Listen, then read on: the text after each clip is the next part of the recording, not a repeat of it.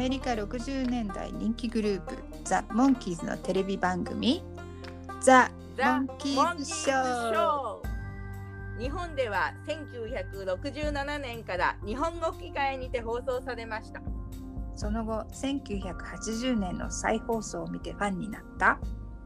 ちびうさぎバニーとデカウサギヘアがショーを振り返りながら日本語でモンキーズ愛を語り合います Let's go, the monkeys! レッツゴーザモンキーズポッドキャストへようこそ。はいバニーヘアのバニーです。バニーヘアのヘアです。よろしくお願いします。よろしくお願いします。それではいつものように前回のエピソードモダンアートを聞いて。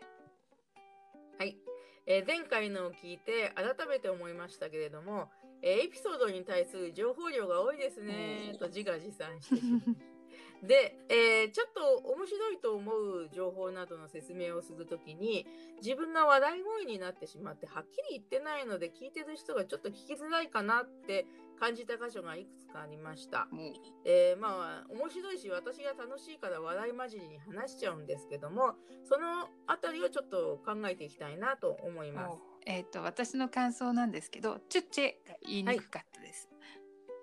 はい。で、えー雑談的な会話も含めてなんだけど1時間半ぐらいの録音だったんですよね。でそれ編集してて、ちょっと自分の声聞いてて、えーところによってこう台本読みながら自分で何言ってるか分かってない。っていうのが、うん。あー分かりましたね。客観的に見ててね。うん。で今回20回を終えて、えーとうんおかげさまで終えたんですけれども、えーとは台本書いてる活字を使ってお互いにこう思いを伝えるとか相手の気持ちを読み取るっていうことの難しさ、でそれを、うんまあ、読んで声に出すっていうまた作業がなかなか奥が深いなって感じてきていますね。うん、そうですね。えーまあ、うん脳みそが活性化しているような気分になってます。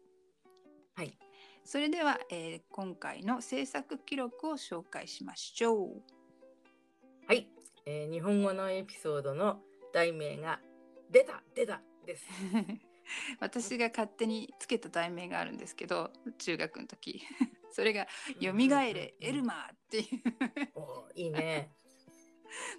出た出たって聞いて思ったのは出た出た月がって感じ。そうね。うん、私がねあの自分でつけたタイトルは、多分死人が蘇るとかっていうそういうタイトルだったと思います。はいあんまりうんね、うんなんかこう一歩引いてる感じがするね 自分で、ね。そうだね。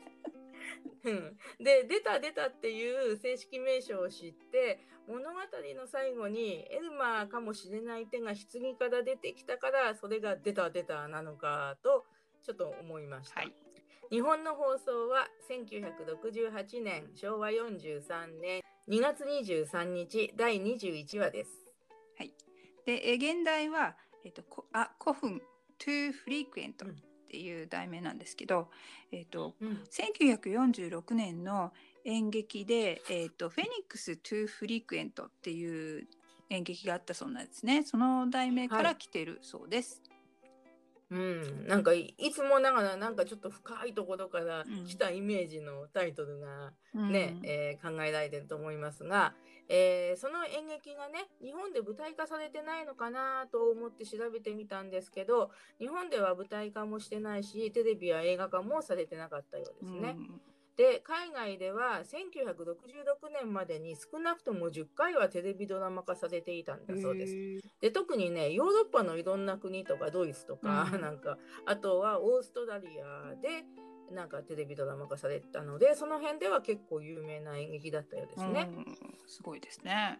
はい。はい、でアメリカの放送日ですけど1967年の11月20日シーズン2の第43話ですね。で、えーはい11月14日が4枚目のアルバムのリリースされた日なんで、えーリリースされたばっかりの頃ですね。えーこの4枚目のアルバムは、パイシス・アクエリアス・カプリコンジョーンズ・リミテッドで、えー頭文字を取ってよくパック J って呼ばれてるんですけれども、うーん日本日本ではスターコレクターって呼ばれてたかな？あそうですね。で、はいえー撮影をされたのは1967年の9月19日から22日。で前回も話したレインボールームの音楽のシーンは67年夏のツアー真っ最中の8月2日。で、えーうんこのお話はそのツアーが終わった後3本目に撮影された作品ですね。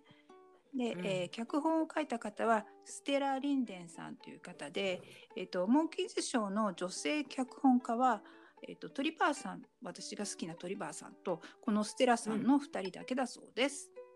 おー女性の脚本家さんは貴重なんですね。うんでねステラさんって言うんだね今回の方ね。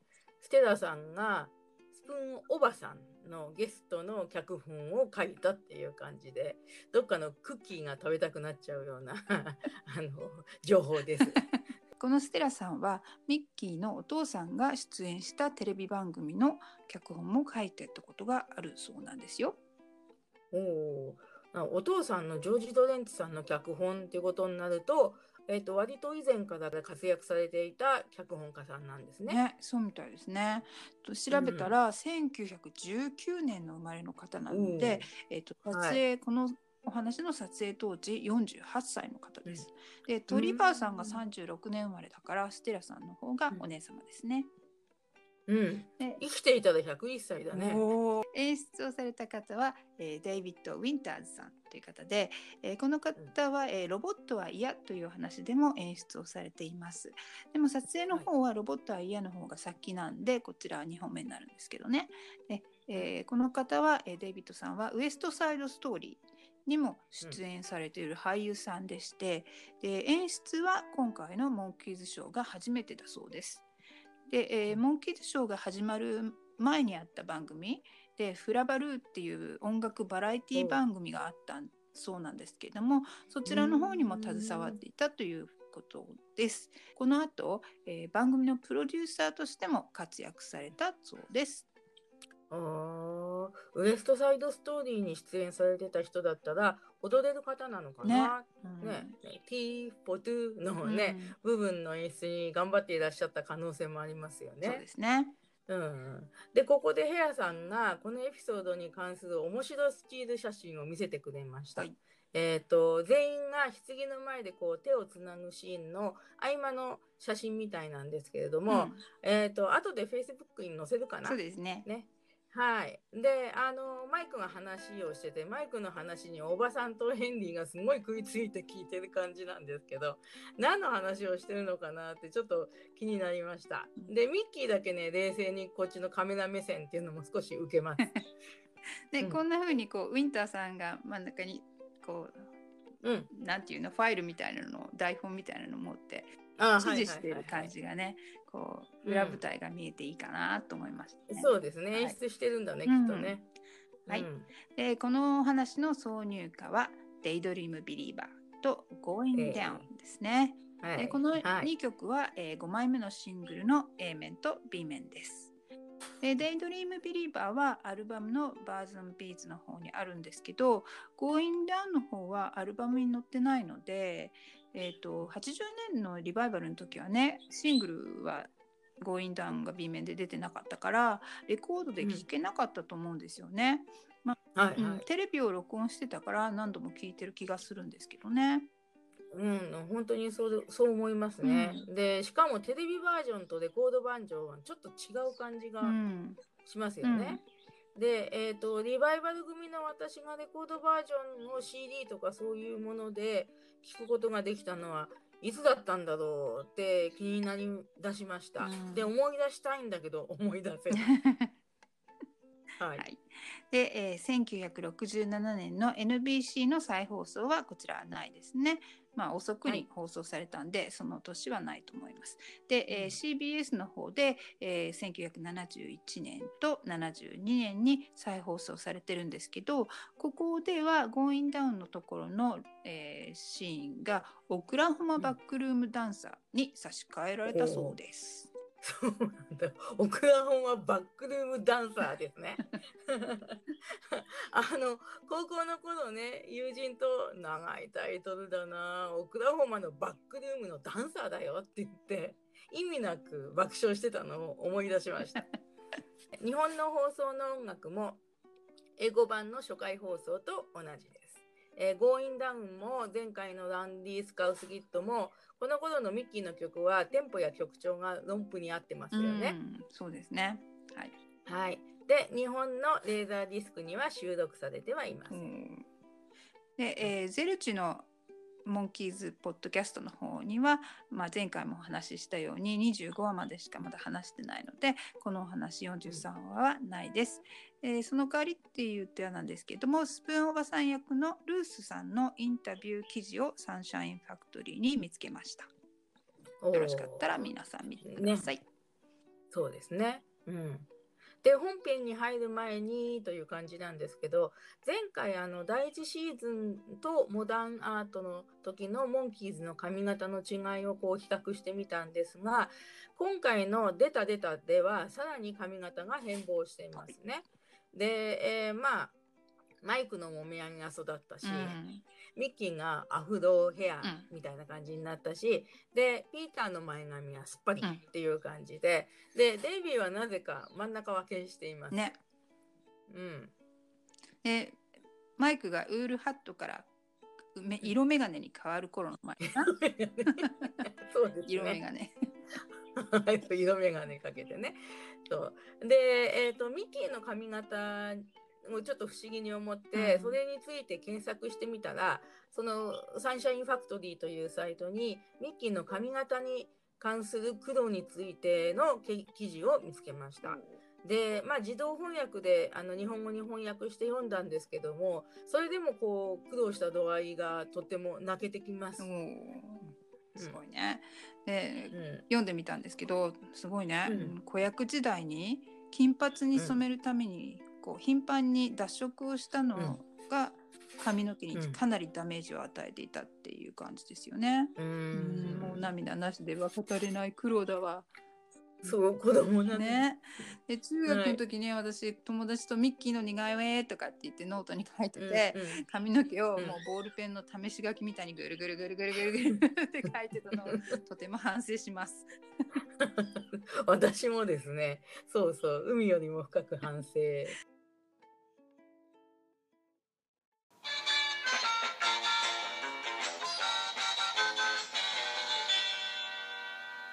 エピソード21。はい。出た出たです。モンキーハウスの2階の寝室のシーンです。4人が同じ部屋で毎日合宿みたいな生活しているお兄ちゃんたちになんだか憧れの気持ちで見ていたのを思い出します。うん多感な時期の当時の私は親の縛りなしで仲間と暮らす自由さが羨ましかったなって思いましたね。まあうんとうとう海の向こうまで来ちゃいましたけど、ピーターが Time for Bed っていうのかな、うん、ねんねの時間って言ってドラをボーンと叩くんですけどこのドラがまたどっかのエピソードに出てきそうですよね。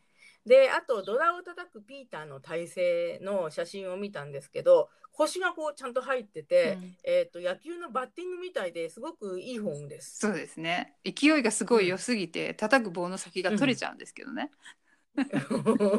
ね、でそういえばピーター野球のファンだったなとかって思いました。そうそうそう。きっと野球が上手だったんでしょうね。ね。うん。え2階の寝室に4人それぞれベッドに入ってお休みを言い合います。デイビーの日本語の、えー源太郎さんの声で「ぐっすりね」っていうのがすごい好きでねたまに使わせていただいています。うん。うん、そう、えー私もヘアさんとメッセンジャーとかでチャットしていて、ね、最後の方で「ぐっすりね」って、まあ、言われたというか書かれたこともあってあのいい言葉だなと愛があるなと思いました。ね。で一通りみんなおやお休みを言い終えてさあ寝ましょうってところで、ミッキーがベ「ベッド違ってるぞおい」って「あ本当だ」とかって言ってごちゃごちゃごちゃごちゃってみんなで言って 歩き回るんですけど、結局は元のベッドに戻るって、寝るっていう割と関係ないでしょうっていうシーン。そうですね。ね本当にあの目にもとどまらぬ速さでみんなが動くから、うん結局元の位置に戻ったっていうことは今回よく見て確認できました。そうそうそう、うんそうね。そうんね変わって変わってたのかなとも思ってたんですけど、うん 元にでそうするとどこからか男の笑い声が聞こえてきます。はははははって言って。ねデイビーが「誰か帰ってきたの?」って。ね誰か知らないけど割れ方かっこいいじゃない、うん、日本語セリフいいですね。英語ではね、誰だか知らないけど、ユーモアのセンスがあるんじゃない？とかって言ってますけどね。うんで、ピーーターが、そう、気にすることないよ。こんな時間にこっそり入ってくるやつなんて決まってるさ。デイビーが、誰だい？って言うと、ピーターが、泥棒だよって。ミッキーが、うんあ、なんだ、そういうこと？かって な納得したみんなよ、横になっちゃいます。そうお約束ですねこれはね。ねお化け退治でもこういうシーンありましたよね。もうステラさん、トリバーさんのファンかしらと思ったけど、あファンなのは私か。お ね、でギャーギャー騒いでみんな起き上がってこう歩き回るんですけどで1階にはこう見慣れないひげの男と殺しの椅子があります。309だ。そう309だそうです。でヘンリーっていう役の人の声なんですけど、えーうん。エルマー今夜だよ。今夜お前のおかげで俺は有名な金持ちになる。ねうん。お前が死んでくれた方がずっと良かったんだなんて言ってるんですけど、このヘンリー役の方は、ゴーゴーピーターの時にロニー役だったジョージ・フォースさんです。でちなみにね、うん。ゴーゴーピーターの撮影はちょうどこのお話の撮影の1年前の9月でした。うわ1年しか違ってないんだ。うんねえロニーの役に比べてこうちょっとお化粧してる感じもあるしひげを生やしてるし顔がこけちゃった感じだしで、えーロニーと同じ人とは全然気がつきませんでした。うんで今回のこの方の声は川久保清さんでドクターストップの悪役マルコビッチと同じです。もうマルコビッチの尾藤さんだわ。うん。うんヒゲの感じがマルコビッチ。うん。ねえ、そう言われてみればこのヘンリーはゴーゴーピーターのロニーよりもマルコビッチの、ね、全然他人なので そっちの方に似ている感じがしますね。はい、でモンキーズはまあえっ、と縄とか網を持って階段を音を立てずに降りていきます。で泥棒だったら多分捕まえるつもりでそういうふうなものを持ってると思うんだけどピーターがまた「ハクション!」うんしてしましてしまってでデイビーはくしゃみに驚いて、えー、と網を自分たちにポンとかぶせてしまって自分たちを捕まえちゃった感じになりました。でヘンリーがくしゃみに気がついて振り向く。何をしてるんだお前たちはもうすぐ12時じゃないかって言うんですけどヘンリーさんはなんかずーっと今回こう目を向いてるというか目をすごい見開いてるシーンが多くて、で黒目の上下上と下の白目も見える感じで あの私の目はねちっちゃくてね当然ながらそんなに目を見開けないので見開ける人にある種の憧れが ありますね。そうなんだ。そうなのよ。で、えーマイクが「そんな遅いの知らなかった」って言うとヘンリーが「3分以内にみんなここを出ていけ12時に客が来るぞ」ミッキーが「うわじゃあ2分半で出るよ」って言って「はい急いで」って「てんてれれんてんてん」って。早早送りのねあの曲が流れて、でヘンリーは砂時計で時間を計るんだけど、なぜかカチッカチッカチッと。でモンキーズは寝室でいろんなスーツケースに衣装などを入れて、えーピーターが2階から1つずつ落としますね。で最後に、うんうんあの海賊の宝箱みたいなケースだけ 1回宙に浮くんだけどやっぱりヒューッと落ちて落ちます。うんでモンキーズが1階に降ります。はい。で、みんながた階段から降りたところで出ました。マイクのタンマタンマタンマです。出たね。でうんヘンリーが「タンマの暇はない」ってあと30秒だって、マイク以外がタンマって言うとなんか変だね。変だねう。ん、で英語では「wait a minute」がタンマなんだけど、えー直訳すると1分待ってなので1分は長すぎあと30秒だっていう小ネタが入ってるんだうよね。ーうんんでミッキーが言ってた2分半でできたんだね。うん、うん、なるほどね。おメモメモってメモって。This is our house って言ってます。で、これ、僕たちのうちだよってマイクが言ってるんですが、まあ他人に出ていけって言われる筋合いはないっていう感じなんでしょうね。うんで、ヘンリーは、えー文句を言わずに、とっとと12、とっとと12時前にここから出ていけ。で契約書を見ろって言って、で、そうすると、どこかで見たような長い契約書がミヨミヨンって出てきます。うんダンスの時のルルルルルの時のね。そうそう、ルルルルルです。はい。フュー 音がして。うんで契約した覚えがないっていうマイクにヘンリーがうん顔くらいの大きさの虫眼鏡を出してきてちっちゃく書いてあるって言うんですよね。このセリフこのちっちゃく書いてあるっていうセリフ長年ね、うん何何度も使わせていただいてるんだけど出元はいが明確になって嬉しいわって感じですね。そうだったんだ。うん。で、ピーターがその虫眼鏡で契約書を読みます。で、本当ここにあるよ。いざという時、借用人は夜中から夜明けまで部屋を開けること。日付もあるよ。とかって言うんですね。で、そうするとデイビーが、あれ、君字を見たの？って言うと、ピーターが、教養って自然に身につくものなのね。って言う。英語のセリフはね、ここ15の時から読めるようになったって言ってるのね。I've been able to read since I was 15 years old って言うんだけど。おうーん、日本語の？日本語の方がね、うんちょっとだけ面白いかなっていう全然感じ面白いがします。。うんはい。で、この時代ではないんですけども、あの、井上順さんがね、CM で、えー女の人に、その教養が身につくのは、いつからって聞かれて、今日よって答えるっていうギャグを思い出しましたね。よく覚えてるね。そうだって。すごい印象的だった。ねうんで笑っちゃってうんダメだ。今日よ。そう、なんかだって、他の番組でも言ってたもん、なんか井上順は押してましたよ、この話を。何の CM なんだ？なんだっけな、百科事典なのか、参考書なのか、なんかそういう教養を身につけるものだと思うんだけど。そっか。えーっと、えーモンキーズは契約書にあるなら仕方ないと家を出ることを認めました。はい。で、その時にね、なんでモンキーズの家でこれを行わなきゃいけないのかなと。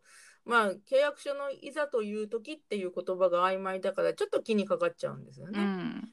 まあうん。私が気にかかったのは、エルマーって誰かなと思って、うん、で今回初めてね英語の台本を見てエルマーが男性の名前だっていうことが分かりました。ううん。ん、He って書いてあったんでね。でエルマーっていう名前の音がなんか可愛いから、今までずっと女性の名前だと思ってたのね。で、うん。おばさんの娘かなとかって勝手に想像してたんですけどまあ、うん。男性の名前なんだったらまあきっとおばさんの旦那さんかなと思いました。あーなるほど、なるほど。ううんん、そういう可能性大ですようんね。うん。で、私にはね、今までは、エルマっていう、なんかもう性別もとっくになくなっちゃってるような、大昔のなんか特別な存在のように、ちょっと思えてしまっていました。神的な、そうそう、神っていうか、うん、なんか、なんだろうな、妖怪？みたいな。妖怪 妖怪。すごい。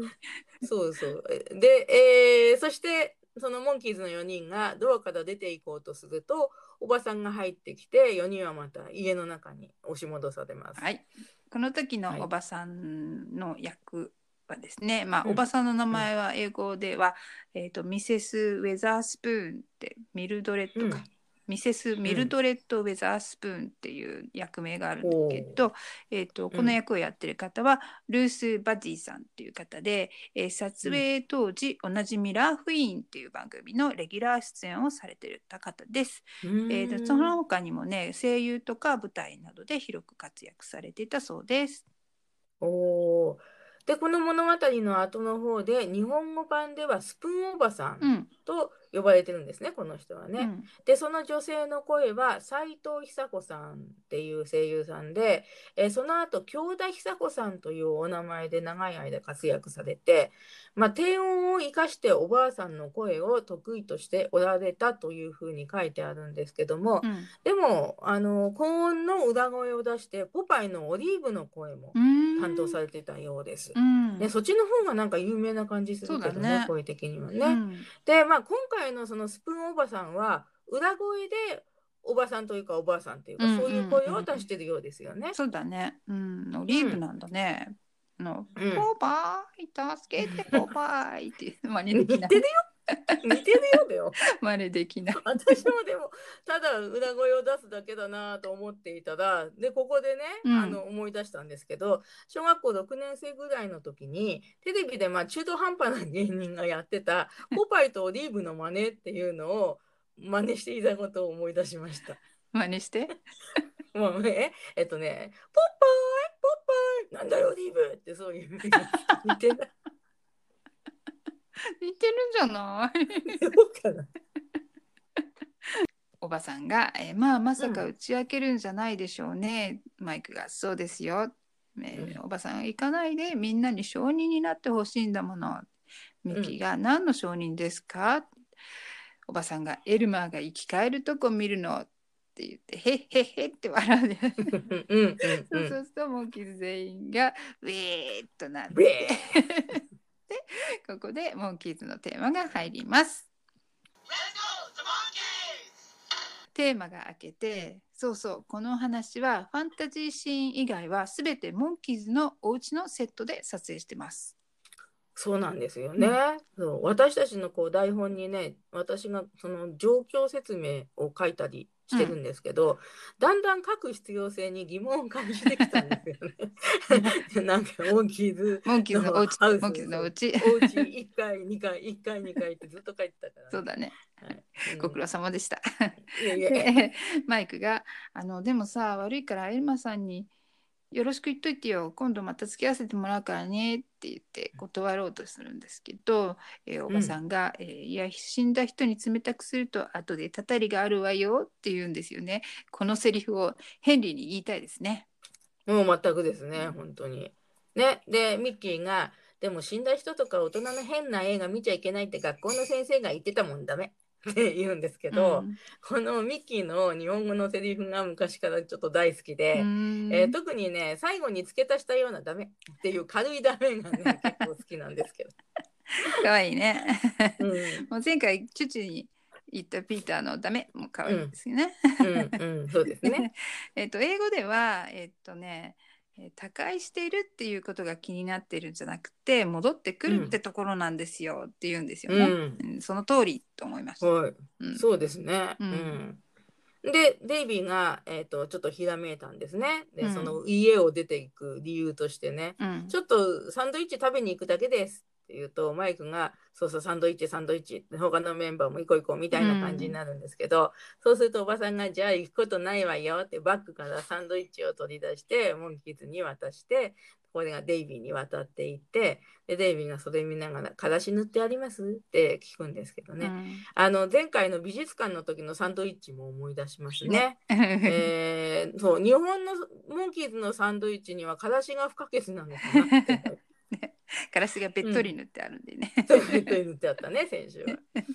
でうんそれで思い出したんですけど、ん以前ねモンキーズのフィルムコンサートとかチケットを取りに都内とかによく行った時に、えーサンドイッチ作って行ったんですよ、モンキーズの影響でね。うん。うんうんうんすんごい。ねそんなところにモンキーズの影響が出ていて、まあ、そのそういうね他人が聞くとちょっとたわいもないね可愛いねって思うようなモンキーズの影響って人によって違うと思うんでいろいろなモンキーズファンに聞いてみたいですよね。うん。で私には何かあったかなと思って、まあ、直接はそのモンキーズショーの影響っていうわけではないと思うんですけどリバイバルでデイビーが最初の来日の時に友人とすごい盛り上がって、うんデイビーはきっとねおにぎりとかそれほど食べたことがなさそうね、うんモンキーズショーの中でもサンドイッチばっかり食べてるし だからおにぎりたくさん作って差し入れようかっていうことを真剣に計画していたっていうことがあります。かわいい。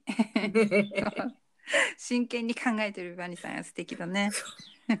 まあね昔だからそういうこと考えたんだね。ね。はいうんうん。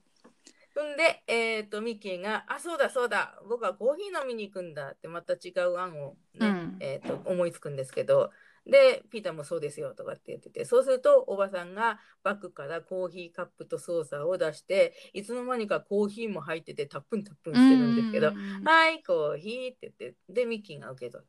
うんで、今度はピーターが、いや、僕は電話をかけに行くんですよって、あ、そうだよ、忘れてたよねってマイクとかが言うと、そう。で、リーンって電話の呼び鈴が鳴って、おばさんがひどく旧式な電話をバッグから取り出しました。コードが蝶結びしてある？そうそうそう。蝶結びできるのはバカじゃないっていうお告げがあった。ぞよって。ではいあなたによっておばさんがね、うん。ピーターに渡すんですけどピーターが、はい死人から？って怖がっちゃう。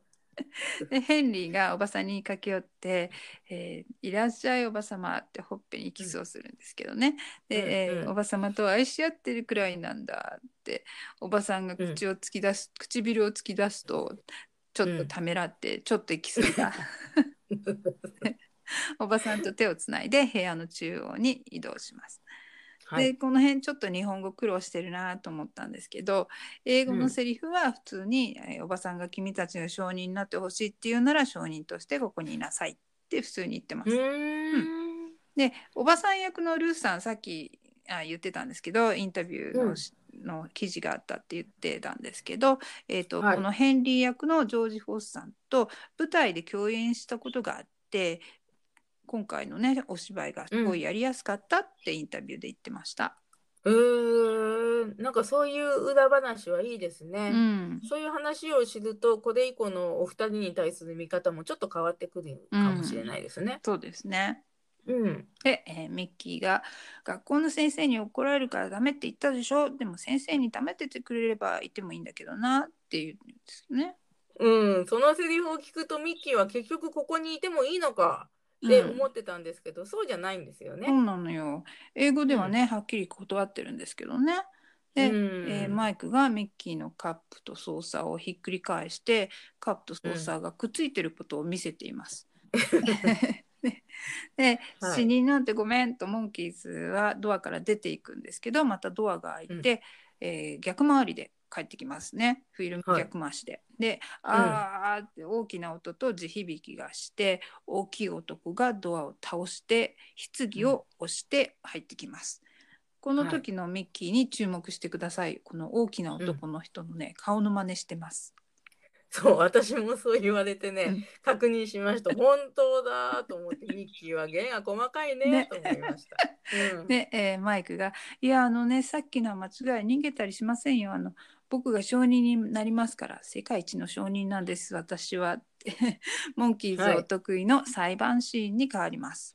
巨泉さんの声で「これ証人台」っていうのが入りますね。そうですね。はい。で、検察官のミッキーが、すると君は被告のデイビー君が現場から逃げ出すところを見たんだねって言うと、マイクが、こう、証人なんだけど、あっちこっちあっちこっち目線遠くを見ていて、はい、見ましたよ、間違いないって言うんだけども、このマイクは、ここの場面では全然誰も見てないんですよね。うん、で、それで、えっ、と、検察官、ミッキーが、デイビー君何か言うことは？って言うと、デイビーが被告で、はい、現場から逃げ出したことは認めますが、それは犯人が怖くて逃げたんです。マントを着てし白いカツラをかぶっていました。と、検察官のミッキーが、その男はここにいますか？と、デイビーが、はい、います。ミッキー検事、あなたです。おーうまいね。えええ で頑張った。カメラが判事のピーターを映しちゃいます。でミッキーがうんうんよし、あ、違う違う、カメラこっち向いてちょっとって カメラのさんに指示をしてるんですけどね。で、ピーターも違う違う、向こう向こう、ミッキー映してったらって 指でね。ね、はいでミッキーがカメラに手を振るとかオーバーアクションをして、ね、カメラさん、そうそう、こっちこっちって、カツラを取って、それは認めます。だがしかし私はピーター判事に迷わされてやったまでです。って言うと、ピーターがうん あピーターの座ってる椅子はそういえばオットー対抗のために早送りで作った椅子なのね。ねあうん。そうなんだ。はい。え知らなかった。うん。へー。でえーピーターがここでこれで年金も退職金もお茶かっちゃま。こうなりゃ全部ぶちまけるぞ。この殺人事件の黒幕は証人台におる竹沢のネスことマイク・ネスミスじゃ ね、お茶かちゃま、もう竹澤のネスもいいなと思って。マイクはあの日本でこんな風な表現をされてるなんて想像もしてなかったですよね、きっと。そうだね。今でうんもこう、ポッドキャストってところで日本人のおばちゃんたちにいじられてるってことも知らないでしょね でこの時のねピーターの眼鏡がすごい可愛くて、でうん表情とかもすごい可愛いって思いました。そうですよね。ううん。で、お茶かちゃまのところはこう口がへの字みたいな感じに曲がってて、うんでもマイク・ネスミスじゃーっていうところはなぜか満面の笑みを浮かべて で手をバッと広げてるところがまた可愛いですね。うんあの私はこのエピソードではこの場面が一番気に入ってるんだってことが今回初めて気がつきました。意味がなさすぎるんで。ね、そうね割と、はい割と関係ないでしょうって関係ないね。長澤さんの声ねこれうんすごい好きだからさっき使っちゃいました。うん、はいはいはいはい。で、えーモンキーハウスにのシーンにファンタジーシーンからね戻ってきます。でデビーが、もう見なくたって商人になっちゃうよな。って、ん。マイクが、うん。視力3.5だよな。っ て英語のセリフはね、えー you, tell,、you tell them tiny とかって言ってマイクがデビューおう。tiny チビと言ってますね。日本語の方も素晴らしいです。うん、そうですね。うん。で、まあ全然モンキーズはかんとは関係なく、昔聞いた話なんですけど、あのアフリカのね、まだ狩りをして暮らしをしているような人たちは、視力が5.0ぐらいらしいですよって話を聞いたことがあって、まあその人たちよりもね、この冗談の視力が弱いのが少し惜しいですけど、負けたか。負けちゃったんだよね。ヘンリーは見えなくてもよろしいって言っちゃうんですよね。でうん少し時間が経過してんのかなひつ棺に寄ってくるモンキーズがいます。でミッキーはが「棺桶のエルマさんお元気?」って言ってるところに、えーまた「ハクション!」ってピーターのくしゃみ。そうね。で、今日二度目のくしゃみですね。くしゃみのピーターっていう くしゃみ異名。ね、はいしゃっくりピーターの船酔いピーター、分かったピーターうっかり八兵衛 そんな感じですね。はい。はいはい。で、どんなエピソードの時だったか、最後にインタビューシーンがあって、ピーターが本当にくしゃみをしているシーンがあるんですけど、そのくしゃみの迫力がすごかったんですよね。うん。で、しかも声が低くって、うん、バクチョンみたいな感じで。うんええで、まあ、そのエピソードが出てきたらご案内しますので、お楽しみに。うん、確かにでかいくしゃみだったねそこだけ覚えてるそう。そううんうんえーおばさんが、えーあら今くしゃみしたの誰?」って言うと、えーミキが、エルマーが目を覚ましたかな?」って言うとピーターが「違うよ僕だよ」で、うん。デイビーが「ビクビクすると必ずくしゃみするの」って言うんですけどね。で、うん。おばさんが「そうじゃなくて風邪ひいてるのよ。熱いお茶を飲めば治るわ。さっさいらっしゃい」って。で、ピーターがおばさんに2階に連れて行かれます。で、デイビーに、アベックでいいね、お似合いだよ、なんて言いながら冷やかされてますね。うん。で、おばさんが、ほら、上がって上がって、早く早く、みたいなで。でヘンリーが、うんえーボリスうに「トランクを持ってこいボリス」って命令してるんですけどこのボリス役の方は、えーミッキー・モートンさんという方で、えーボリスっていう役名を聞くとスパイのお話を思い出しちゃったりあとイギリスの首相もそうなんですけどね。そうですね。本当ね、ボリスっていう名前はなんか影でおなじみみたいな感じで、はい。それで、その俳優さんの名前はミッキーさんなんですね。そうですね。うん。ね、マイクがね、ちょっとあの小さく見えますね。うん。うん、で、えー声、日本の声ですけど、西尾徳さんという方で、西尾さんもね、体格のいい俳優、声優さんで、あの体格の良いキャラクターとか、特撮の怪人の声をね、中心に受け持っておられたようです。で、今回もも、まあ、怪人役みたいなもんですよね。すごいね怪人声優、ね 怪人声優。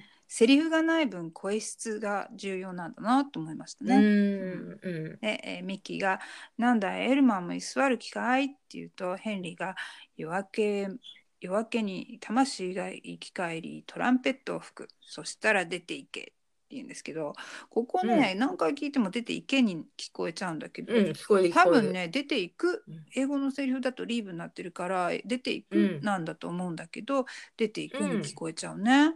うんうん。なんかちょっとこれもね、日本のセリフを聞いててよくわからなかった部分ではありますね。で、えーデイビーが「えー、本当一緒にお茶でもと思ったんだけど」マイクが「ちょっと待って、トランペットって」って言うんですけどねここ英語のセリフがまた「Wait a minute」なんですけどタンマの使い方に気配りが見かれ見られますね素晴らしい。うん。うんうん、そうなんだ。タンマの乱用はしないんですうね。んうん。で、ヘンリーが、えっ、と、棺桶にトランペットも入ってるんだ。夜明けにトランペットが鳴れば、エルマが生き返った証拠だよって言うと、えーミッキーが、やったーお疲れ様って言うんですけど、で、これで出ていこうとするんですよね。うんで、このミッキーのセリフが好きで、お疲れ様って叫んで出てくっていうのは、とりあえず挨拶してていいなって思いました。いいよね。うんうん。で英語ではエルマーが蘇るという意味のアライバルっていうヘンリーのセリフに対してミッキーは僕たちのディパーチャーという開始を言ってるんですね。うーんまあ私にとってはそのアライバルもディパーチャーもどちらも最近海外に出かけるようになってよく目にするようになった言葉です。そうですね。はい。でさよならとまマイクとミッキーとダイビーやっぱりドアから出ていこうとするんですけどボリスがスーツケースをたくさん持ってきて、えー押し戻されます。でうん。なかなかハンサムで生かしてるよとかあの妹さん紹介してくれない3人分だよ。一緒にデートできるよなんてね。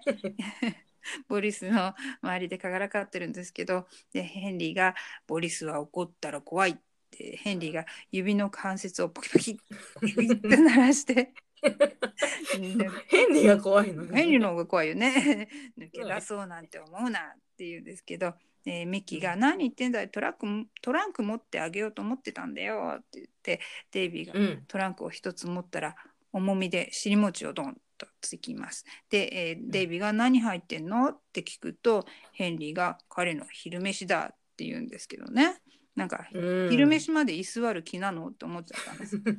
ねえ、うん徹夜だよね。ね。はい。はい。で、一方、2階のベッドルームでは、ピーターがベッドに座らされていて、周りにカップがたくさん置いてあります。で、こんなに何杯も飲まなきゃくしゃみ治らないの？っていうふうにピーターが言うんだけど、おばさんは、えー風邪をひいてるときはたくさん水分を取るに限るのよって言って、まあ、これは本当のことだと思いますけそうどね。ですね。ううんん。でピーターが「そういえば昔とこ風邪をひいてた時ねバケツで10杯ぐらい飲ませたことがあるよ」言うとおばさんが「まあそれでどうなった?」ってすごい興味深そうなんですよね。でピーターが「風邪は治ったけど溺れちゃったの?」って言うと「うひゃひゃひゃひゃひゃ」ってすごい嬉しそう。すごい嬉しそうねおばさんね。おばさん、そうそうそうそう。で、今度は1階にまた戻って、棺のそばにマイク、ミッキーとヘンリーがいます。で、ヘンリーとミッキーは袖で 棺を磨いている。ゴシゴシって。うん、よしってね。で、マイクが、そんじゃ夜明けに近くなると棺桶の蓋が勝手に開くんだね。って言うと、ヘンリーが本当だって言いますね。英語のセリフではねここでヘンリーが一瞬「えそうなの?」ってボロを出しそうになるんですよね。面白いよね、うんそれね。うんまあ、まあでもちょっと日本語版でそういうセリフにしちゃったらまたストーリーが分かりにくくなっちゃうかもしれませんね。そうだね。でヘンリーが「俺は有名な科学者で死人を生き返らせる方法を研究している世界にただ一つという薬を発明した」棺の上に瓶を置くんですけどね。でマイクが「うん魚の目の薬って書いてあるよこれ」って。英語のセリフを見ると、えーアスピリン頭痛薬の瓶なんですけど魚の目の方がまあ面白いからいいかと思いましたね。えーはい。ヘンリーが「いやこの瓶は別なんだ」ミッキーが「どっかで盗んできたな。名医者だろう」っていう。ね、魚の目だけに名車うなのかな。ん。ね。うん。でマイクが「えーっと。いや待てよ。これで読めてきたぞ。生きてる人間に飲ませると死人が踊り出すように見えてくるんだよ。きっと天井が回り出して死人が飛び跳ねてつまりそれやそいつが夢だったってわけだろ」でミキーそうそうそうそうそう。うん。えーヘンリーが「そんなインチキはせん。俺は科学者だ」でもここで日本語のに日本語訳の人たち力尽きてる感じで 英語のオチがあんまりん強くなくてね、うんもうやる気なくなっちゃったのかなって感じで、とっとと次の場面に行っちゃってます。またまたその1階の、えー、とバンドスタンドうん、の大きな窓の外の夜景を眺めるボディス。いいね、夜景うね。ん、本当に夜景見えてるね、そう言われれば珍しい。はいうん、夜景が見えねるの。いいうんいいところにいるな。うんはい。で、デイビーが、ね、おじさん、背が高いってどんな感じってボディスに言うんですけど、ボディスはこう振り向くけど、デイビーが小さすぎて目に入らないっていう感じで、デイビーが指笛をピーって吹きますね。うん、日本語版では源太郎さんの口笛かな？なんかああ、うんピューって。言ってるけど、えっと、英語版の方の、デイビーの方の笛の方が勢いがフュッっていう感じで勢勢いがあります。でギャングのお話の時に、ピーター・トークベースとトロンボーンって言った時もこんな感じでこうフュフュって吹いてたのを思いあましたね。あ、ねえ、やってましたね。はいで、そうすると、ね、下だよ、へへ、こんばんはって言うんですよね。で、背が高い人とよく踊ったんだ。チームを組んでね、ハイドーって名前つけてさ、舞台に出るとまず漫才やってさ、それがまた浮きちゃって浮きちゃってっていう感じなんですけど。モンキーズショーの中のデイビーにそんな経歴があったんですね。もう一回やって受けちゃって受けちゃって。それがまた浮きちゃって浮きちゃって。うまいうまい。この源太郎さんの受けちゃってすごい可愛いですね。かわいいですよね。ねえで、えっ、と、僕がね、はいはいって言うと、相手がローローって言って、えーはいはい、ローローって言うんですね。もう一人でできるね、バニーさん。私が一応あのボリスの役で入りますね。はい。はい。ローロー。そう、うまいじゃない。はいはい、ローロー。それからね、二人で踊り出すんだ。ちょっとステップ見ててって言って、ステップ踏むんですけど、うんあの、デイビーのステップはこれ、スクリーンテストのダンスを思い出させますね。そうだね。で、ね、うんなんか似て、同じっていう同感じ。じ。うん、でボディスもそれなりにこうステップを踏んでそうするとデイビーが「そうそうその調子もう少しかっこつけてくるっと回って」って言って上下回ってでポンっていう音で、うんデイビーとボディスがカンカン帽をかぶってジャケット着てステッキーを持ってる姿になって踊ります。はい。このお話の中で私はこの、このシーンが一番好きですね。おお、うんはい。でデイビーが「T for two two for T」ですね。う ー two for T, a two for T, うー you for me, a you for me. うー ダメダメ、リズムに乗らなきゃ、a one, a two, a three, a four とか言ってますね。はい、うまいですね。でヘンリーがデイビーとボリスに歩み寄って2人の衣装は戻っ元に戻ってるんですけどまだ踊っています。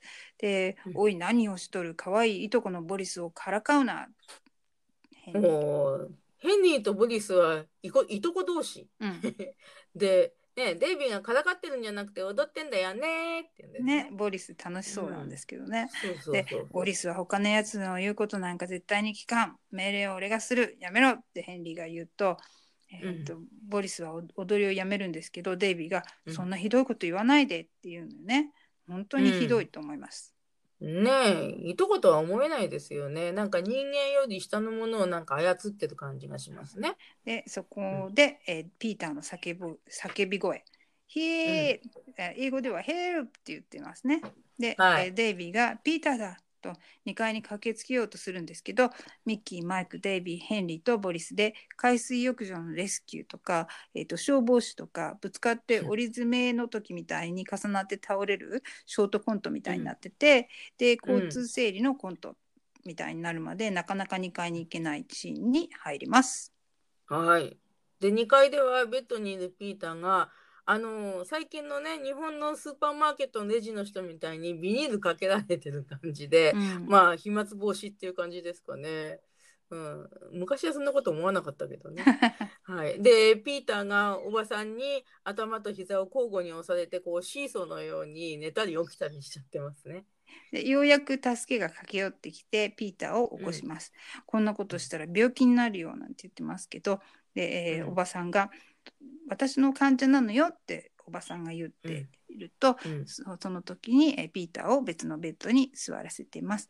で、うんこれじゃあ病気になってる暇はないよ全くってピーターが言うんですけどその時おばさんが「畜生!」っていうような表情をして 顔がね。ね なんかエルマーさんの生前の苦労が伺われますね。本当ですね。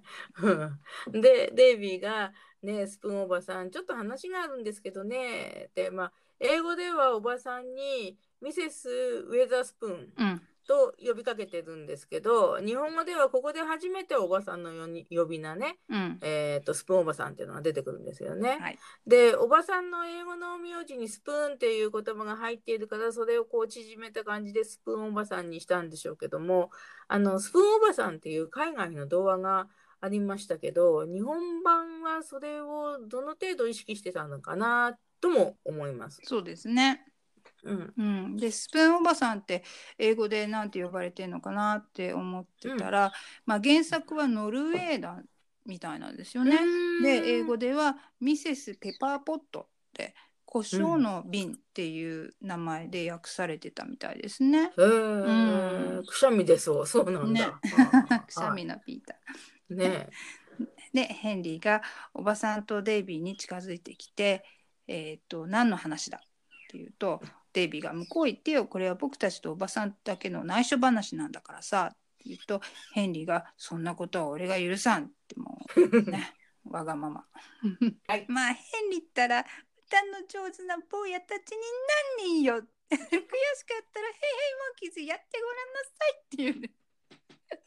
ヘイヘイモンキーズって可愛いですね。そうだ、悔しかったらやってみろ。やってみよう。そりゃそうだ。はい。ね、ヘンリーが「こいつらは俺の言うことにいちいち逆らうんですよ。もしエルマーに変なことをされてごらんなさい。もう生き返らないかもしれませんよ。脅迫ですね。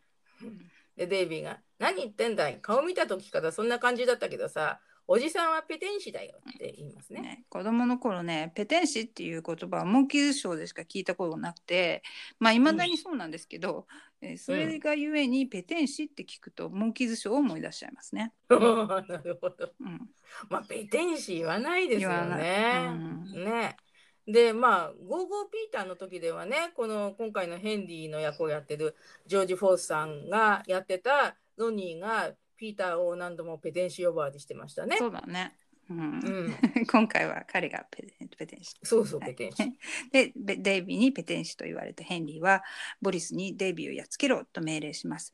すばしっこく逃げるデイビーは、ダンス教えたじゃないとかね言って 逃げるんですけどで手鏡をボリスに見せて、ボリスがひるむんですけどで自分を映して「ああこの人かわいいな」っていう。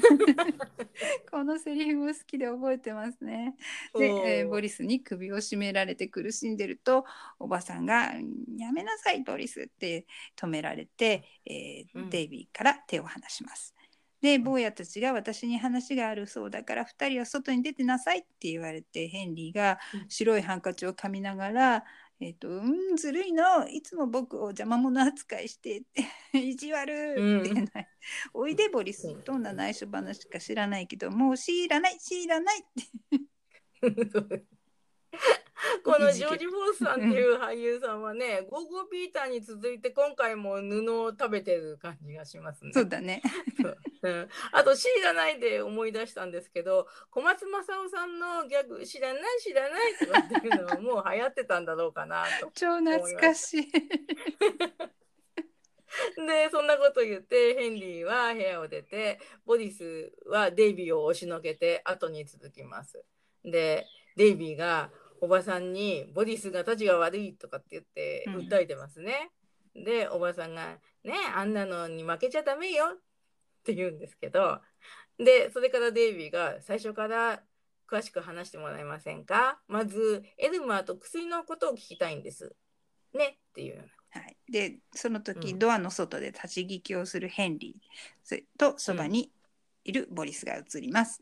で棺桶と手品の準備はもうできたかってヘンリーがボリスに聞くとボリスが「うー」って答えてヘンリーが「それじゃわからんイエスかノーかはっきり言うんだ」って言うとボリスがまた「うー」って言うと「よーしなんで初めからそう言わないんだ」って。ね、そしてさらに立ち聞きを続けます。まあまあ面白いなと思いますね、ここは。まあ、そうですね。うん。で、おばさんはいつの間にかなんか編み物を始めて、すごくゆっくり編んでるのにすでにかなりの長さになっているというね、でまあこの段階ではなんかマフラーなのかなと思ってたんですけどね,、でデイビーがじゃあつまりこういうことですね。もしエルマーを生き返らせてくれたら財産を全部ヘンリーに譲るって約束したわけですかって言うとおばさんが「そうなの」って言ってでカメラがこうバーってあの引くとピーターもそばに座っておばさんの編み物を手繰り寄せたりしています。はい、でデイビーがおばさんの財産を守るためにはそうするより仕方がないなって言うんですけど。そうするって？わからん。でデイビーが立ち上がって「えー、どうぞ二人さんもう入ってきていいよ」ってドアを開けるとね立ち聞きしていたヘンリーとボディスがボンと倒れてきます。はい、でピーターが壁に耳ありドアにバカありとまあ日本語訳も 頑張りようがないお約束のギャグが入って、えーと、気が付くとおばさんがいないんですよね。でデイビーが倒れているボリスの体の上を歩いてピーターの隣に座るとピーターが「デイビーをこれ誰?」デイビーデイビーだよ」ってデイビーが答えると「チビなのは似てるけど」ってあまりにもベタというかネタにひねりがなさすぎて全然面白くないですね。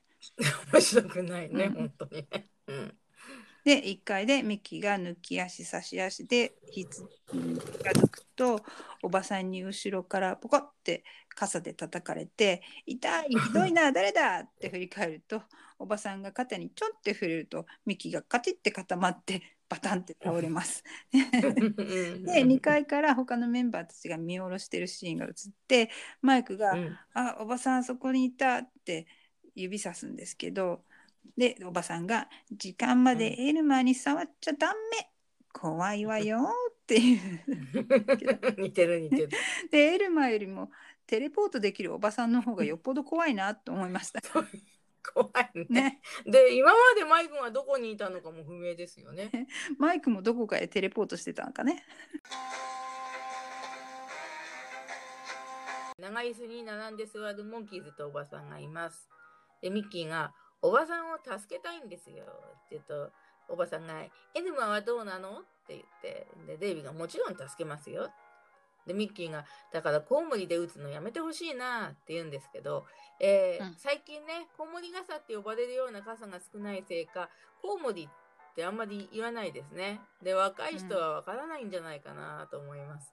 うんわかんないね、きっとね。うん、うん、まあ、このおばさんにはコウモリがよく似合ってる、ね、よく似合う。そう。だからみんなが見てないうちにおばさんはコウモリで2階からふわふわ飛び降りて下に行ったのかなって思っちゃった。はい。なるほど。おばさんが、うん、えー、あごめんなさい趣味なのよ。本当にありがとう。坊やたちはみんな天使よ。天使坊やよ、でえピーターが僕たちが天使坊や。あら？って言うと、ファンタジーシーンになってね、ハープの音が流れて、ミッうんね、ミッキー、デイビー、ピーターが天使の格好をして雲の上を飛んでるような映像が入ります。はい、マイクはいないです。そうですね。またマイクテレポートしてるのかな？ねマイクがいなきゃダメ。うん、でミッキーが、えー、楽ちんだねって言うんですよね。おばさんが「ほらね天使なのよ」って言ってミッキーのほっぺにキスをして去ります。はい、でミキが頬をこう拭きながら「気のいいおばさんだよなあんな悪党に財産取られたらかわいそうだよ」ピーターが「でも邪魔したら僕たちみんなボリスに殺されるかもしれないよ」でマイクが、うん、あのボリスめとにかく看護機の中を見たいな」ミキが「うん」って。ちょっとえピーターがちょっと貯金通帳取ってくるよ。っ て言うんですよね。突然。はい、ね、でマイクが「え貯金通帳どうどうして1円しか残ってないんだぞ」って言うんですでもピーターが取られたらもったいないもんって。ミッキーが「あれでよく生きてるよな」って。そうそうそう このあのあれでよく生きてるよなっていうのは結構私は面白くて好きでまあ、バカっていうような言葉を使っていないのがいいかなと思って、で、自分に対して時々、あこれでよく生きてるよなって思うことあります。うん、そういう感じなのね。そうよ。はい。はいで 英語ではこの当時よく使われてた「isn't dumb」っていうセリフなんですけど、うん、えっと、前半の方で使われてたよく使われてたね「Don't do that」とか「He's gone」とかは好きなんですけどこれはちょっとね好きになれないんですよね。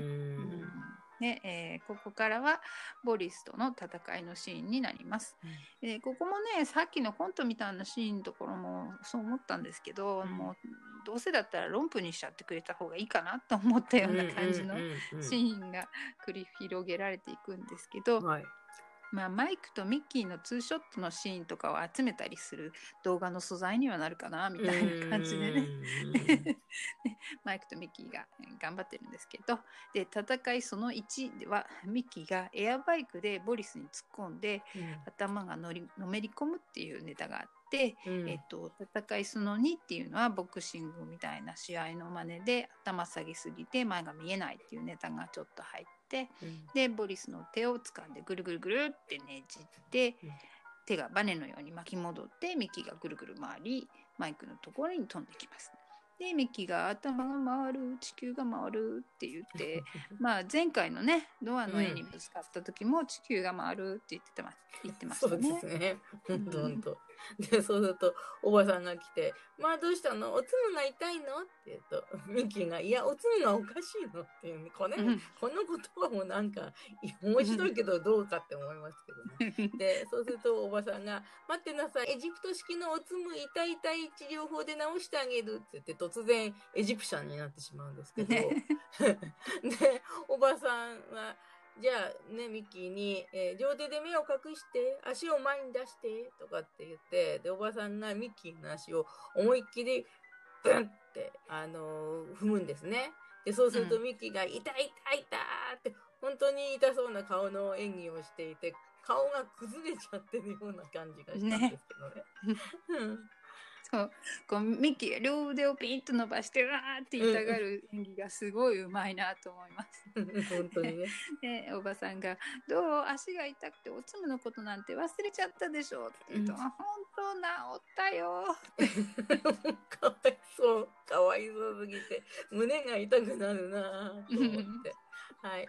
で、その後、えーまあ、棺の前に椅子に座って並ぶ一同が出てきますね。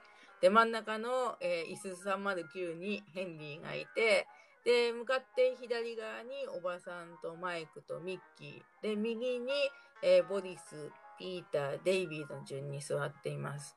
で、ヘンリーが立ち上がって、ではみんな手を合わせてって言うと、マイクが自分の両手をこうつなぐんですけど、おばさんにガンと肘鉄を下って、えーおばさんと手をつなぎ。で、ミッキーも同じくマイクに肘鉄されて、まあ、手をつなぐんですけどね。えー今コロナの世の中では、両手をつなぐのが正解なんですよね。そうそう、他の人とあんまり手つないじゃいけない。はい。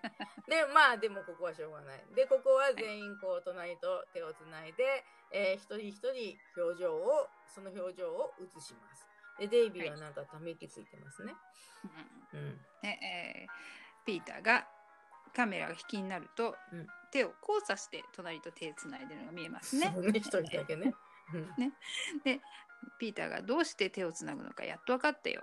デイビーが魂を呼ぶためだろうって言うと、ピーターが「いや一人じゃ怖いからさ」って言います。うん。でヘンリーが「さあ静かに間もなくエルマーが蘇るぞ」エルマーが俺たちに近づいてくるに従って周りのものが揺れて音を立て始める。カタカタカタカタカタカタって音がするんですけど、でマイクが「おばさんの入れ歯だな」って言うんです。で英語では「僕の歯が鳴ってる」って言うんですけど日本語の方が断然面白いです。で、えーヘンリーが「さあトランペットよなれ」って言うと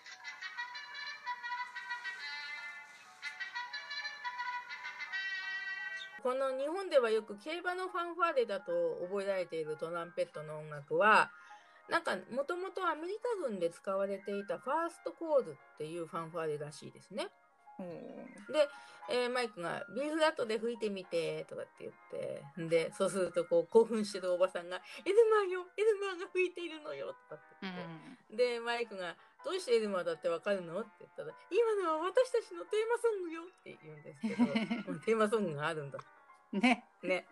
で ヘンリーが「さあエルマー喋ってくれ何でもいい」って言うと棺から声がしてうん「ヘンリーお前はペテン師だ」おそうそうそうそうそう。鈴木康さんのかっこいい2枚目の声ですね。うんで、ミッキーの吹き替えとしてはおおよそ聞いたことがないですね。うんうん。でもこれはまあミッキーが喋ってるって設定なんですね。そうですね。まあ、ヘンリーの計画はどのどうなる予定だったんでしょうね。ねよくわかんないんですよね。で、うんさっきのデイビーのそうするように仕方がないやっていうのもどこに行っちゃったのかよくわかんないんですけど。ね。うん。うんでヘンリーはびっくりして「何でもよくない!」とうろたえます。でまた声が続いてやってきて、えーおばさんの金を取り上げてアフリカへ逃げるつもりだろうってもうマイクの横にミッキーはいないです。ではい。ヘンリーが「何を言うんだ？とんでもない」って言うとミッキーが「じゃあヨーロッパか」ヘンリー「違う」エジプトか」エジプトもアフリカだよと思ってたら、さっきのアフリカに逃げる気の時の英語のセリフは南アフリカって言ってた言ってたんですね。うん。でエジプトってところはね英語のセリフではアジアになってるんだよね。アジアなんだよね。日本語版なんでアジアじゃいけなかったんだろうなってちょっと思いました。うんでえー前回もねヨーロッパに逃げるっていうセリフがあったんですけどこの頃はメキシコとか南米に逃げないんだなと思いました。うーん。で、えーヘンリーが「違う嘘嫌い」って言って で、えーじゃあ金をどうするんだ？腹巻きに入れておくのか」って これすごい面白い。腹巻きっていうところでねヘンリーが立ち上がって棺の前に立ちます。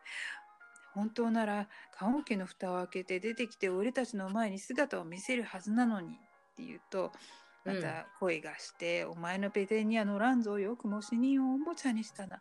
この償いは必ずさせるぞと言うと、おそんな清少なごめんなさい許して本当のこと言っちゃうって、いきなり弱気になりましたね、ヘンリーは。ね。で、ミッキーの声が、もう遅い、手をついて泣いて謝れって言うと、ヘンリーは棺の前にひざまずいて、ごめんなさい、だから出てこないでって言って、あミッキーがこう、棺から姿を現して、ざまいみのこのペテン師名、インチキだって認めたなって言うんですよね。うんで、そうするとマイクが、お、おい、ミッキーお前っていう風に驚いてるんですけど、で、マイクはシュナイダーさんといつの間にか手をつないでたと。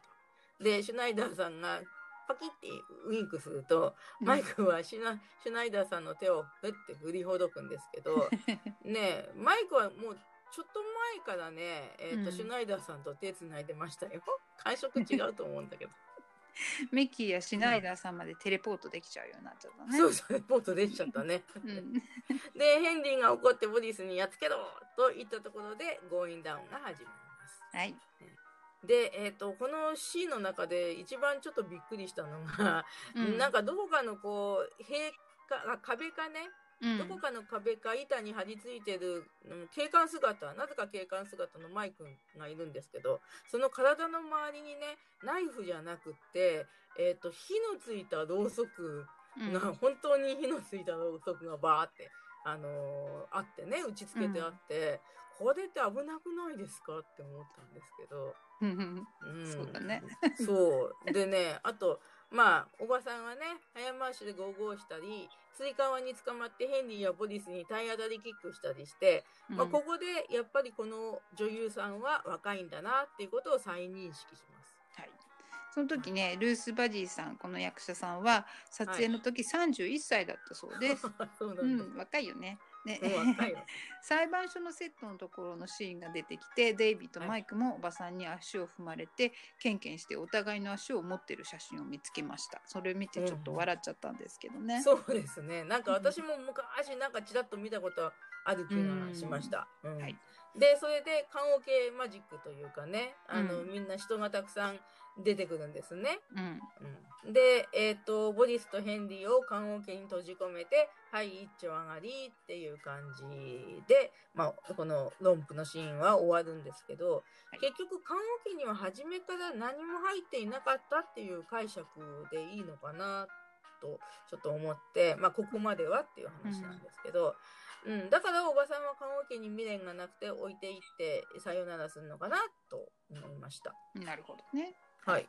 で最後のシーンがおばさんが編んでた鮮やかな緑のは、えー緑のやつ、えーうん。ロンプでヘンリーとボリスをぐるぐるしてたんだけどここでなんかうんワンピースになってる感じで、ね おばさんのアクセサリーもすごい若返って感じで可愛いんですけど、はいで。スプーンおばさんはモンキーズにお礼を言って海辺の小屋を出ていきます。はい。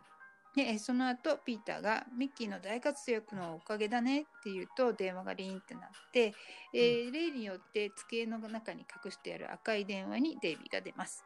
でうんミッキーボーイスカウトから名誉隊長になってくれないかってさでどうやってミッキーの活躍を知ったんだろうって子供の頃その時初めてなんかねこの不思議なことに出会いました。おなるほど。ね、今も不思議ですよね。うん、あの、そう、地獄に落ち度で、モンキーズがハープを取り入れることをスクープして電話をかけてきた予想屋のハリーの仕業かなとも思ったんですけど。それでねちょっと「地獄に落ちろ」の撮影はいつだったかなと思って調べたら、うんえー、と夏のツアーの前でねこの「出た出た」の話より4ヶ月前に撮影してるの。あ、そうなんだ。ねもしかしたらもしかしたですよ。そうですかね。ね、でえーマイクに電話ごと渡します。で、うんマイクが「頑張ったもんな特にトランペットは最高だったよ泣かせたよ」って言って電話をピーターに渡すとでピーターが「本当本当これからトランペットも入れて演奏したらどうだい?」って言って、えー電話をミッキーに渡します。うんでミッキーが「ああ僕吹いたりなんかしなかったよ」って言うとそこでまたファーストコールファンファーレが鳴ります。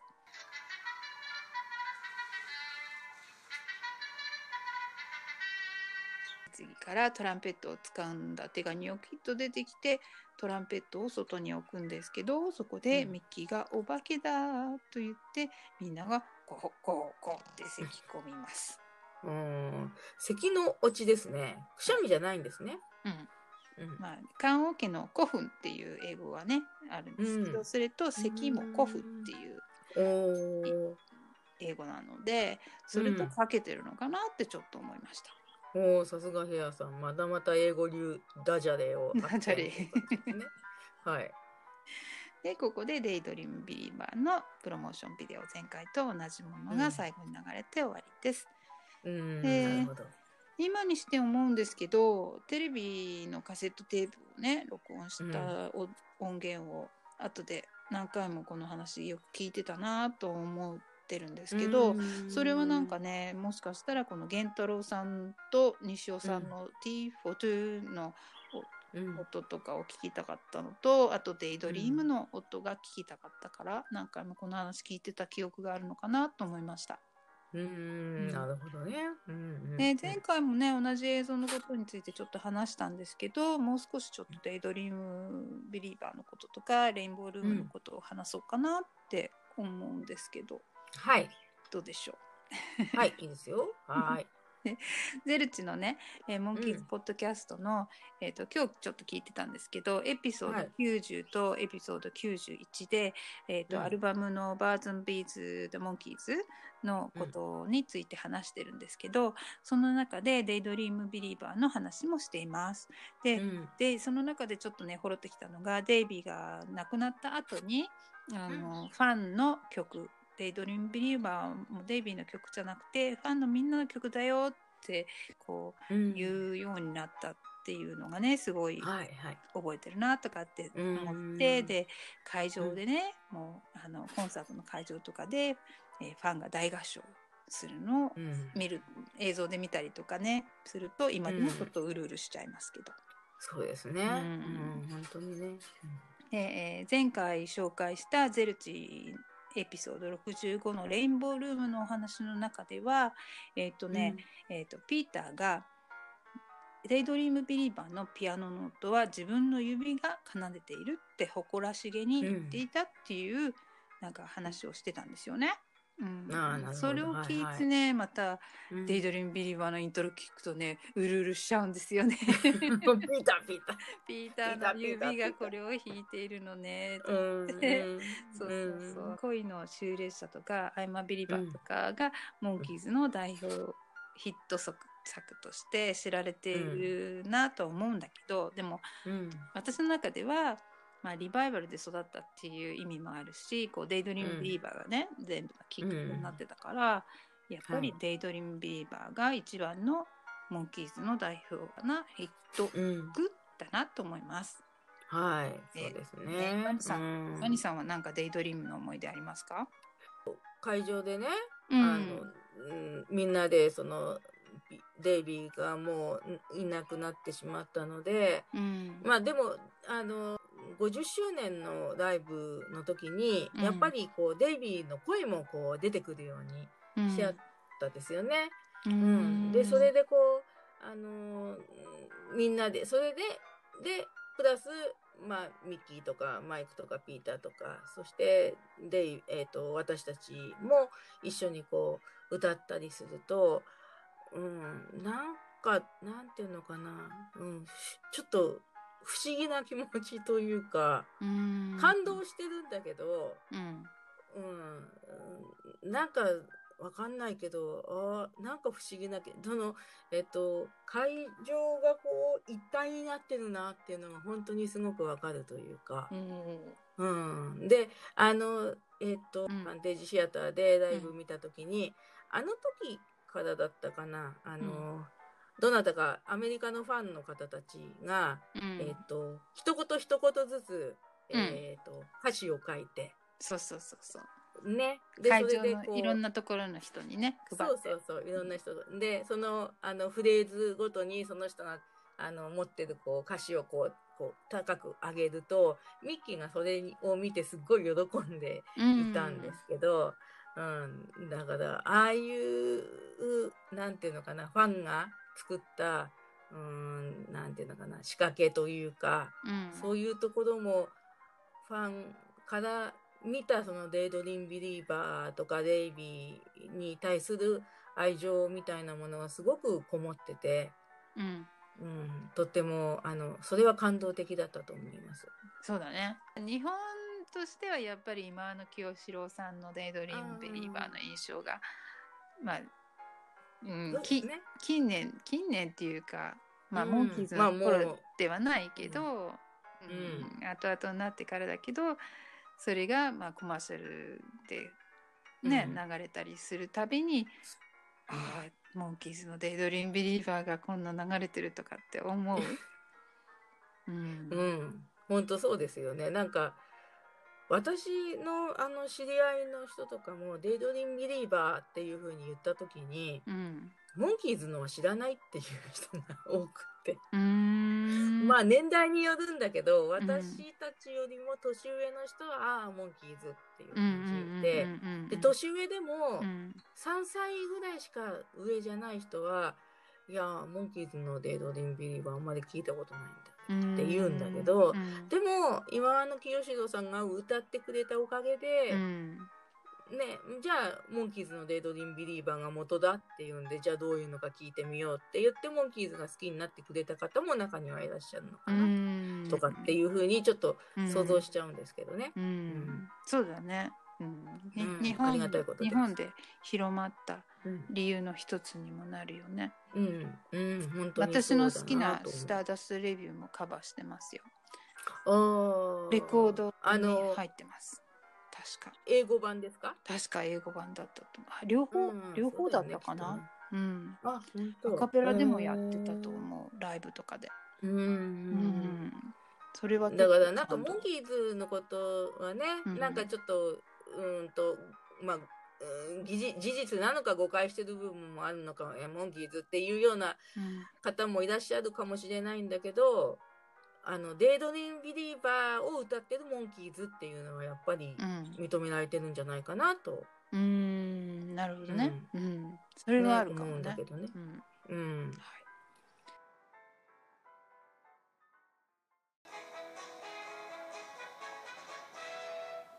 日本放送はい第21話目終わりました。